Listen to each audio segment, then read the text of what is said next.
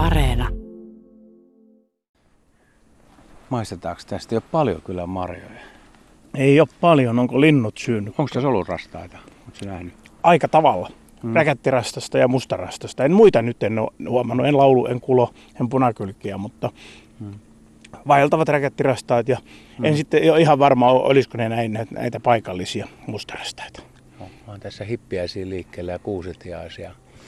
Mutta hei, nehän on oikeastaan ne on aika hyviä marjoja. Eiks ole, eiks ole. Ja tota, minusta nyt kun ajattelet, niin pihlaja siis mm. on hyvä hyytelöks, mehuks, äh, hilloks. Pihlajahan on monikäyttöinen kasvi, niin kuin tiedät. Kyllä, kyllä. Mutta mä on yleensä kun maistelee marjoja ja on aika monessa paikassa syönyt, niin usein ne on aika kirpeitä. Voisi sanoa, että C-vitamiini on vähän liikaakin, että tuntuu, että ei niitä pysty tälleen syömään, mutta ei ollut pakkasta eikä mitään, nämä on nahistuneet eikä tässä ole kuin muutama marja enää jäljellä, niin nämähän on ihan, nämähän on ihan hyvän makuisia. On, on ja huomaatko, ja en tiedä, oletko koskaan huomannut semmoista, niin jos maistat vaikka viidestä vierekkäisestä pihlaista marjoja, niin toisessa on todella oikein makea semmoinen niin kuin maukas oikein semmoinen, että oikein vesi valuu suusta. Ja toiset on happamia melkein niin kuin limehedelmä tai appelsiini tai näin. Et jopa vierekkäisissä puissa oot sitten metsässä, niin kuin me tällä tavalla, tai sitten tota, niin kuin, niin kuin ihan puistopuissa, istutetuissa puissa. Jos ei ole sitten tietoisesti tietysti joku erikoinen, erikoinen niin kuin, sitten muu laji, mutta jos puhutaan nyt ensin ainakin tästä meidän kotoisesta kotipihlajasta sorpusaukupaaria, mitä nämäkin tässä kaikki näyttää olevan aika saman kokosta. Tämä on tämmöinen puoliavoin kallio, meri on tuossa aika lähellä. Nämä on saanut valoa, sanoisin, että nämä on ihan kohtalaisen komeita, ei vielä niin mielettömän isoja, mutta kuitenkin erilaisia kuin metsäpihlajat. Just näin, just näin. Ja sitten tota, tietysti kun puhuit nyt tästä kotimaisesta, niin otetaan, ei nyt unohdeta Ruotsin pihlajaakaan missään nimessä. Että musta on äärimmäisen jännä huomata, että tänä syksynä tiedäkseni, ei Ruotsin pihlajat, ei missään, ei Tammisaaressa, ei täällä. No mä nyt en siellä Helsingin suunnassa paljon liikkunut, mutta ei sielläkään, niin ei Ruotsin pihlajassa missään, siis mä en ole nähnyt tänä vuonna marjoja. Ja juttelin tuossa nyt kuule Veikko Neuvosen kanssakin yksi päivä ja, ja, ja just tuli sattumoisin Ruotsin pihlajien niin kuin tämä marjattomuus huomioon tänä vuonna, tämän vuoden osalta. Se on varmaan totta. Mutta mun mielestä pihlajankin osalta niin tämä on vähän erikoinen, että joissain paikoissa oli kohtalaisesti ja on vieläkin ja joissain ei. Sä sait valita nyt retken aiheen ja siis pihla ja pyhä puu suomalaisen mytologian mukaan raunin pyhä puu. Näin se taitaa olla ja tuota, kuulitko kun telkätkin meni tuossa mm. ylitte, kivasti siivet viuhi. Mutta tuota, kuule Juha, niin mun täytyy sanoa, että e, eihän tämä tosiaan, että kun pihlaja on niin sanotusti pyhä puu, niin eihän tämä mikään turha puu ole. Et sitähän on, niin kuin tiedät, niin on vanhojen torppien piha istutettu sen takia, että se suojaa taloa tai näin poispäin. Ja sitten tota, niin jos mietitään ihan lajistollisesti, niin no ennen vanhaa väitettiin, että pihlaja olisi semmoinen 60-100 lajia. Nykypäivän tietämyksen mukaan niitä olisi 150-200 lajia.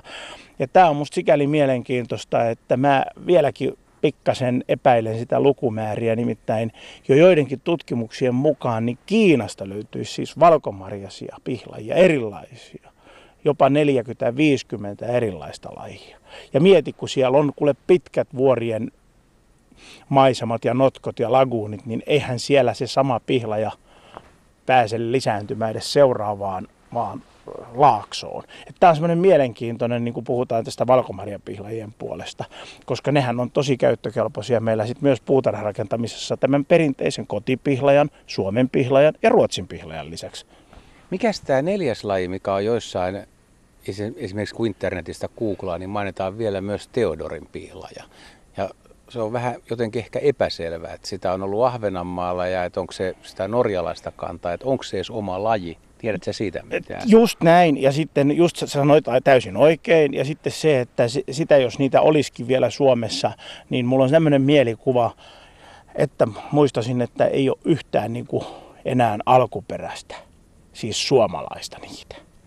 Ja tota, näin, mutta sitten sit jos mennettäisiin mennettäis ja puhuttaisiin koristepuolesta, niin kuin kartiotaatan pihlaja ja makea marjapihlajat, Amerikan pihlajat, tuuren pihlajat löytyisi tosi paljon niin kuin mielenkiintoista, mutta keskitytään ehkä tässä mieluummin nyt tähän niin kuin ihan Ihan tähän niin ja kotipihlajaa ja missä ruotsin pihlajaa ehkä, koska nää puhutaan nyt, että ollaan niin kuin metsäympäristössä.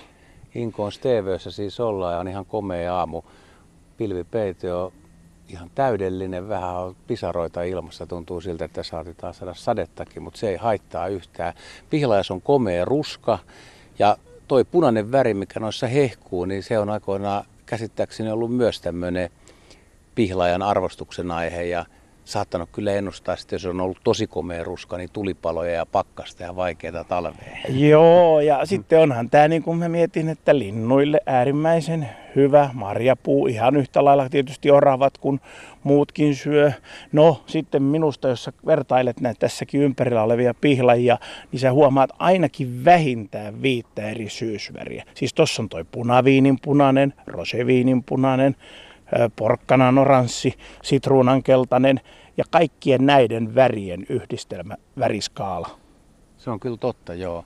Mutta ihmiset tietysti noissa puutarhoissa ja pihapiereissä kiinnittää siihen huomioon. En tiedä sitten luonnossa, niin onko sillä niin merkitystä, mutta kun tosiaan jää katsomaan, niin tämähän on aika hauskaa täälläkin, että on, on tota väriloistoa. Ja niin kuin sanoit, niin aika monelle marjalinnulle, kyllä varmaan jos ruvettaisiin luettelemaan, niin 30 lajia tulee nopeasti esiin, mitkä syö pihlajan marjoja. Joo, ja sitten jos mennään taas vielä tähän Ruotsin pihlajaan, niin on pakko todeta tämä, että tiedätkö, niin kun sehän on luonnonlajina vaarantunut. Sehän on pääasiassa Ahvenanmaata ja Lounaissaariston laji, mutta jotenkin siitä niin kuin kipinän saaneena tai innostuneena, niin olen saanut myötävaikutuksella istutettua 98 Ruotsin pihlajaa, siis Sorpus intermedia, niin tota, tällä, tänä vuonna maihin, että kai tässä on pieni työ tullut tehtyä omia ajokilometrejä vasten. Vai No- mitä mieltä oot? No kyllä se ihan hyvä suoritus on, kieltämättä. Mulla on semmoinen ehkä parasta ja hauskin laji, minkä olen nähnyt pihlajassa aterioimassa, niin on palokärki.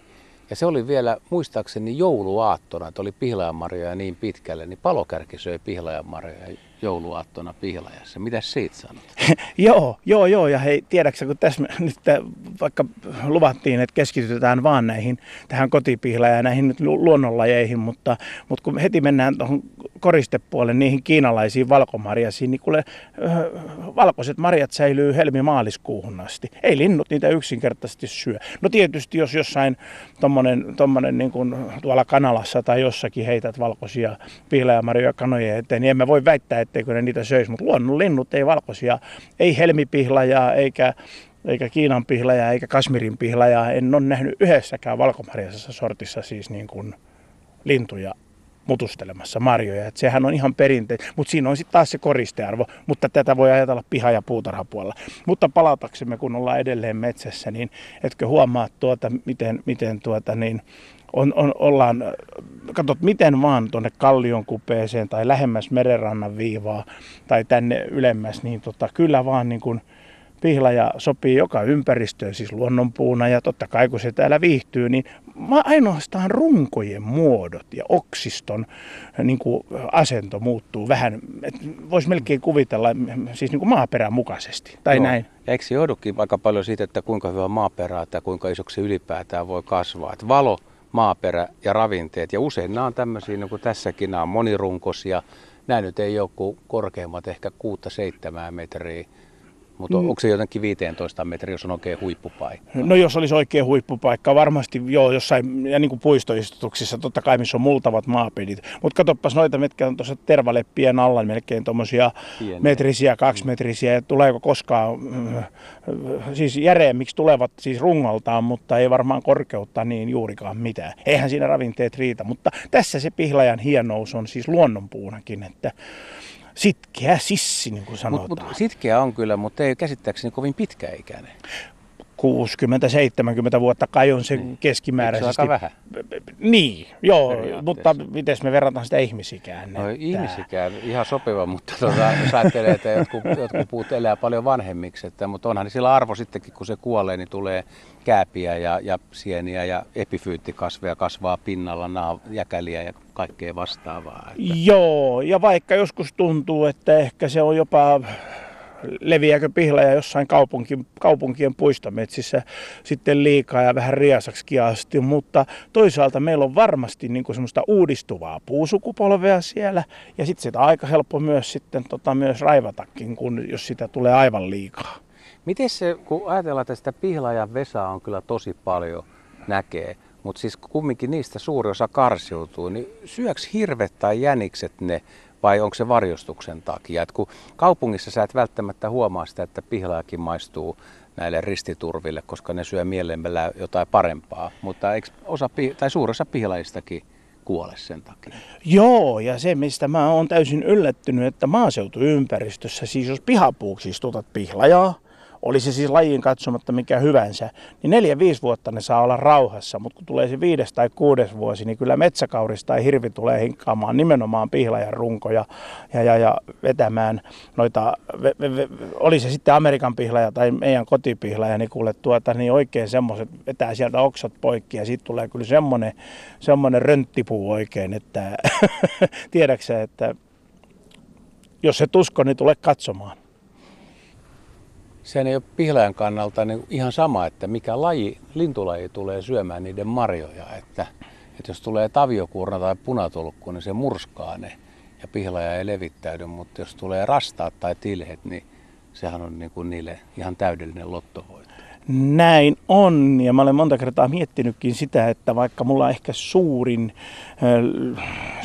niin kuin sydämen lähellä on silloin, kun mä istutan pihlajia, mä aina mietin, että okei, ihmisille syysvärit ja kukinta, ja sitten linnuille se marjaruokapuu, että, että tota, näin, niin mä monta kertaa hihitän itsekseni sitä, että nyt kun minä istutan vaikka yhden pihlajan tai viisi pihlajaa, niin ajattelen, linnut on tavallaan nyt mun apurina. Mm-hmm. Tuosta kun kokeilee ja taittaa, niin pihlajahan on niin kestävä. Se on taipuisa puu. Siitä on tehty haravan piikkejä muistaakseni muun muassa aikoina ja kyllä huonekaluja. Tiedätkö mikä muuten on kaikkein kuuluisin huonekalu, mikä on tehty pihlajasta? No eipä tule nyt mieleen. Se sijaitsee, Ei kai se ole keinutuoli. se ei ole keinutuoli, vaan se on työpöytä. Mutta missä se sijaitsee? Jaa. Se on Mäntyniemessä tasavallan presidentin työpöytänä. Ja sen pöydän ääressä pitää tehdä hyviä päätöksiä. Se on kuulemma pihlajasta tehty. En ole nähnyt, mutta olisi kiva nähdä. No niin, ihan totta. Joo, joo se pitäisi kyllä nähdä. Se, se olisi todella, se varmaan antaisi semmoisen vielä todellisen lisäarvon niin kuin pihlajan istuttamiselle ja pihlajan käytöllekin. Että tiedätkö tota Juha, niin eh, jos mietit vielä tätä, niin kuin, tätä näkökulmaa, että kun istutat yhden pihlajan, niin mitä mieltä oot? Onko se vaan se yksi pihlaja vai auttaako ne linnut sinua todella istuttamaan lisää niitä pihlajia? Eli laitatko siinä vähän niin kuin apulaiset? Mietipäs tältä kantilta. Kun mä en ole pahemmin istutellut pihlajia, kun musta se kumminkin aika hyvin täällä niin kuin leviää ja tolleen. Mutta kyllä mä nyt aina iloitsen, kun mä näen, että linnut syö pihlajan marjoja ja itsekin vähän niitä mutustelee. Ja sitten sittenhän niitä taimia näkee tuolla saaristossakin ihan pienissä kivenkoloissa. Ja itse asiassa niin pihlaajahan viihtyy yllättävän hyvinkin saaristossa avoimilla paikoilla. Siellähän se saa valoa. Juu, ja huom, lajiin katsomatta. Lajiin katsomatta. Mutta toki mulla on semmoinen, jos otetaan ihan tämmöinen yleinen motto, niin tuota, mitä lähempänä olet luonnonympäristöä ja maaseutua, niin kuin nyt ollaan, niin mieluummin juuri Suomen pihlaja, Ruotsin pihlaja, mieluummin ehkä sitten vaan kotipihlajaa. Jos ollaan hyvin lähellä metsäreunaa, ehkä nippanappa voisi istuttaa pylväspihlajaa, riippapihlajaa, keltamarjapihlajaa. Mutta sitten kun mennään kaupungin monumentaalikeskustoihin oikein sinne, niin kuin, sinne ydinkeskustaan ja puistoihin, niin sitten sinne kaikkia näitä muita ulkolaisia, niin kuin Amerikan pihlajaa, Kiinan pihlajaa, Kalliovuorten pihlaja, voi voi pihlaja kirjoja. Kato, mä alan nyt taas innostumaan, niin. kun pihlajia olisi paljon mitä istuttaa. Kukkien ja, ja lehdistön ja, ja marjojen, niissä on niin paljon vaihteluja, vivahteluja. Amerikan pihlaja, vallan loistava, siis aivan niin kuin meidän kotipihlaja, lehdet aavistuksen suuremmat ja marjatertut jopa kilon painos ja, ja on yhtä lailla hyötykäyttöön sopivia.